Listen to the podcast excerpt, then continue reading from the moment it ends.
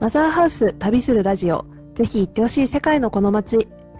こんばんは、ナビゲーターのヨッシーこと吉波です。この番組では、マザーハウススタッフが訪れたことのある世界のお気に入りの街をリレー形式でご案内していきます。変わり者が多いマザーハウススタッフの旅先はとっても個性的です。次のお休みの旅行に一味違う旅先をお届けしていきます。本日は梅田蔦屋書店の店長、五感さんに来ていただいております。五感さん、こんばんは。こんばんは。よろしくお願いします。よろしくお願いします。リスナーの皆さんにぜひ自己紹介をお願いします。はい、ありがとうございます。あの、私はあの神戸2019年の、えっと、2月に入社をいたしまして、そこから1年間ぐらいあの神戸元町のお店にいました。で、えっと、昨年ですね、梅田蔦屋書店の店長として、梅田、あの、今のお店に勤務しております。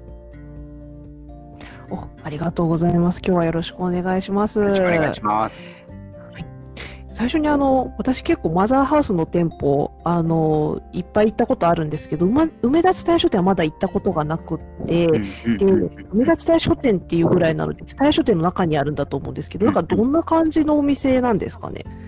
そうなんですよ。えっと、ちょっとマザーハウスのお店の中でも異質でして、あのうん本とバッグが一つの空間で共存しているような、えっと、お店の構造になっていて、えっと、本棚がドーナツ状のような形でスターバックスを中心にしながら、えっと、はい。配列をさせしていて、そこの企業コーナーの隣のところで、えっと、お店をやっているんですが、その企業コーナーのところには、企業コーナーからマザーハウスに。そうなんですよ。あの、うんうんなんで、あの企業コーナーのところにあの私たちの山口社長のあの本が並んでいて、うんうんうんそこで興味持った人がふと振り向くと、マザーハウスのちゃんとしたバッグが並んでいるっていうような構造になってますね。へえ、すごい。じゃあ、お店に初めて来た人も本を読んで、あこのお店をやってる社長さんなんだっていう感じで入ってきてくださる方とかもいらっしゃるんですか？そうなんですよ。あのなんであの接客をしながら、実はあのこの社長がやってて、はいはとか本の紹介をしたりとか、本とすごい。カバンを行き来しながら接客をしたりとかもあります。へえ、ちょっと行ったことないんですけど、ちょっと大阪に行くときはぜひ伺わせてください。気になっちゃいました。なかなか面白い設計で。ありがとうございます。今日そんな中川さんに、あの、街の紹介をまた今日もしていていただくんですけれども、今回五感さんがご紹介くださるのが、カンボジアのシェムドアップという街を選んでくださったんですが、はいこの街を選んでくださったのは、なんかこう、思い入れというか、何か理由があったんですか？あそうですね、えっと、まあ、もともと僕があのこの町に対しては旅行で2回訪れていて、今回話すのは基本的には2回目の時の旅の話をしようかなと思うんですけど、なんかもともと大学生の時に、ちょっとあの知り合いの方と一緒にカンボジアの方を訪れたことがあって、あのうんうんうんそれもあって、その初めてのカンあの海外旅行がカンボジアだったんですね。で、そのカンボジアに、まあ、卒業っていうところをあの記念しながら、何か一つ写真あの写真が好きでずっと写真を撮ってたんですけど写真で残せないかなっていうので旅行をしたのがきっかけで、ただそうなんですよ。あのプノンペンに降り立っていざじゃあはいはい。何か写真であの報道写真のような写真を撮ろうと思って、NPO とかにはアポイントとかを取りに行ったりしてたんですけど、はい。ノーアポで行ってなんだろうすごい。ノーアポで行ったんですね、2回目。ノーアポで行ってね、いきなり受け入れてくれはいる心の広い NPO さんはなかなかおらず、なかなかそうですよね。ちょっと社会人になると、あちょっと無茶だったなって気づくけど、大大学生の時って気づけないですよね。若気の至りだったなと思い、そうなんですよ。うんうんうん残りの期間をシェムールアップでおとなしく観光して過ごそうと思った時の話でございます。ありがとう。何日間ぐらいの日程で、シムリアップには結局何日ぐらい行かれたんでか？そうですすね、13日カンボジアに旅行してたんですけど、うんうんうんうん結局プノンペンに5日粘って、はい1個も行けなかったので、残りなるほど8日間ぐらいですかね、最後の出国の8日間ぐらいまでは、そうですね、シェムールアップに行きました。じゃあもうちょっとこう棚ぼたというかプノンペンで報道写真撮るぞと思って意気込んでいってできなかったって言ってちょっとできた時間をたっぷり使って行ったのがシムリアップだったっていうことなんですね。ちちょっとなんか、なんとなく、五感さんってすごい仕事のできる店長さんってイメージがあって、若干、ちょっとおっちょこちょいというか、なんか過去の、あの、素敵な、なんか人間らしいエピソードが早速聞けて嬉しいです。ありがとうございます。ありがとうございます。じゃあ早速シェムリアップのそんな街の魅力を聞いていければと思うんですが、はい、えっと、豊かな自然と太古の人々が生み出した街シェムリアップということでおすすめポイント2つ挙げていただいてます。うん、えっと、1つ目が瓦礫の上を進む冒険感がたまらない巨大寺院ベンメリア、うん、で2つ目が何もしないが心地いい西払い湖ということなんですが、早速おすすめポイントの1つ目瓦礫の上を進む冒険感がたまらない巨大寺院ベンメリアから教えてもらっていいですか？あそうですね。あの実はここがですねあのジブリファンにはたまらない聖地といいますかあの、うんうん、カンボジア版ラピュタと言われてるような場所でございまして、えーもう本当に何でしょう、インディン・ジョーズの世界に迷い込んだような、なんでしょう、4時間ぐらい本当に歩き回れるような、あの廃墟と化した一位なんですけれども。えー、すごい。これやっぱり、コカンさん、写真がお好きなだけあって、めちゃくちゃ、あの、ぜひ待ちのマガジンに上げてくださった写真も素敵なんですが、うん、なんかあれですね、こう廃墟と言いつつ、その廃墟となんか自然が融合した感じが、すごくラペタっぽいというか、その、ちょっとこう、冒険感くすぐる感じの情景ですね。うんうん、いや、そうなんですよ。本当に何でしょう。遺跡の遺跡という遺跡が崩れていてですねその崩れた瓦礫の上を歩きながら遺跡の内部に入っていったりとか。ここ歩いちゃっていいんですねこの崩れてるところ。なんか本当に歩いていいかどうかは今は確認した方がいいかと思うんですけど。いいかなとそその時はあのなんか現地のガイドさんみたいな人がこっち来なよってついて行って、なんかいろんなところを案内してもらったんですけど。そうなんですよ。その時は、あの家の上とかも歩いて大丈夫だったみたいで。そうなんですよ。すごい。これ4時間ぐらい入れるって相当楽しめますね。僕もともと山登りがすごい好きなんですけど山登りの中でもこういうなんでしょう瓦礫を登っていくんで岩山がすごい好きで、はいはい、あそうなんだじゃぴったりじゃないですかあのすごい楽しくて本当に隅々まで見て感動してましたね、うんうんうんうんえー、すごい。なんかこれ、あれですよね、多分紛争でちょっとこう崩れてしまったのがそのまま残ってる感じかなと思うんですけど、うん、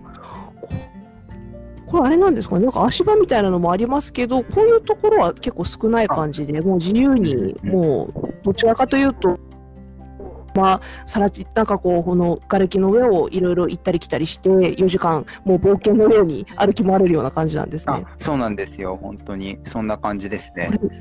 うんうんうんもうあのすごい。なんかガイドさんがいるとはいえ結構自由な感じなんだ。そうなんですあのガイドさんって言ってもなんでしょう。あの現地にいる普通の一般の方が、あの案内しながら最後にお金をくれっていう、なんでしょう、はい、あのあスリにも近いような感じなんですけどすごいじゃあなんかその正規のガイドさんというかはなんかもう一で案内してやるよぐらいの感じで行ってもらうような感じですか、ね、気づいなんかそう行ったらついてきなよって言われてなんだかなってあのはいはいはい、一緒の宿に泊まってた日本人の子と2人でついていったら、はいはいはい、すごいいろんなとこ案内してくれて、いい人じゃんと思ったら最後に1ド,、うんうん、2ドル札だとか2ドルぐらい渡渡しましたね。あ そうなんだ。じゃなんか楽しみその4時間のなんかこうこのラピュタっぽいところをインディ・ージョーンズみたいに楽しめましたけど、なんか最終的にそのボランティアであるとちゃんとお金をくれよって要求された感じだったんですね。あそうそういうことかみたいな。ただのいい人じゃなかった。あそうなあじゃあここも本当にその思い立っていったっていう感じだったんですね。もうそうなんですよ。行くつもりは全然なくって。その泊まってた宿でなんか明日行く人募集してますって言われてあでその時に知り合った方と2人で行ってきました。うんうん、あすごい。その場で知り合った方と2人で。で行き方としてはシュムリアップから結構近くすぐ行ける感じなんですか？大体トゥクトゥクっていうバイクタクシーで、走って1時間ぐらいですね。あ、1時間ぐらいでこんなちょっとこう自然豊かで不思議な空間に行けるのってすごい楽しいですね。本当半日旅とかになるかなとは思うんですけど、なんかその観光地という観光地っぽい感じでもないので、なんかちょっとしたあのあちょっともうカンボジアのアンコールワット飽きたなっていう方にはすごいおすすめです。うんうんうん。ザ観光地のアンコールワットとはちょっとまた違う、うん、そのガイドさんも現地の人がちょっと連れてってくれる感じのところが逆に楽しめるっていうところなんですね。うんすね。この日はじゃあこのメモリア寺院だけ行って他はどこか行ったりされたんですか？この日はですねもうあの、うんうんベンメリアに行った後はもう宿でそのうんうん、その人たちその日宿に泊まってる人たちと旅の感想を交換し合ったりとかしながら次の行き先を決めたりとかしてましたね。うんうんわあすごい。なんかあの予定を決めてないからこそ 次どこ行くみたいな感じで。決められたって。でもなんかその半日で行ってこれってこれだけのちょっと自然な感じが楽しめるのがすごいいいなと思ったのでちょっと今はなかなか行けないですけど私まだカンボジア行ったことがなかったんでなんかアンコールワットとかちょっとこう有名なところを楽しんだ後はこういうちょっとこうおつなところもなんかベムラジンとかなんか今聞いたら半日ぐらいで行けるっていうのがすごい素敵だなと思ったんで行ってみたいなと思いました。そうですねぜひ行ってもらえたらラピュタ感が楽しめるんじゃないかな 思います。ありがとうありがとうございます。そしたらあれですね、今回ボンメリア人をご紹介いただいたんですけど、ちょっとここ以外にも結構、五感さん今聞いたら、なんかいわゆるザ・カンボジアといえばみたいなところより、ちょっとこう、なんかマニアックなところが、なんか、あの、その2回目のカンボジアの旅でいろいろ行かれたみたいなので、ちょっとこう、次回の後半のところでもそういう、あの、ちょっとこう、おつな楽しみ方みたいなところを聞いていければと思いますので、ぜひ来週もよろしくお願いします。お願いします。はい、ありがとうございます。お母さんのシェムリアップのお話すごい素敵でしたね。あ私はカンボジアにまだ行ったことがないんですけど、本当にこうアンコールワットとかプノンペンとか、こう代表的な観光地しか知らなかったんですが、ちょっとこうおつというか、なかなか他の人が行かないような場所でも、このラピュタみたいな、ちょっとこう、ベンメリア寺院のちょっとこう廃墟感を4時間ぐらいなんか楽しんだっていうご感さんのお話がすごい楽しそうで、だから今までなかなか行けないんですけど、もしカンボジアに行けることがあったら、ちょっとこうご感さんの旅路を追って、なんか私もこのラピュタみたいなところで、あの、冒険をしてみたいなっていうふうに感じました。えー、さて、この番組はマザーハウスのサイトに加えて、購読に便利なポッドキャストや Spotify でも配信しております。ぜひ、マザーハウスまたはぜひ行ってほしい世界のこの街で検索、フォローをお願いします。次回の放送は11月13日火曜日の夕方5時からです。えー、ではまた来週も一緒に楽しく世界を旅していきましょう。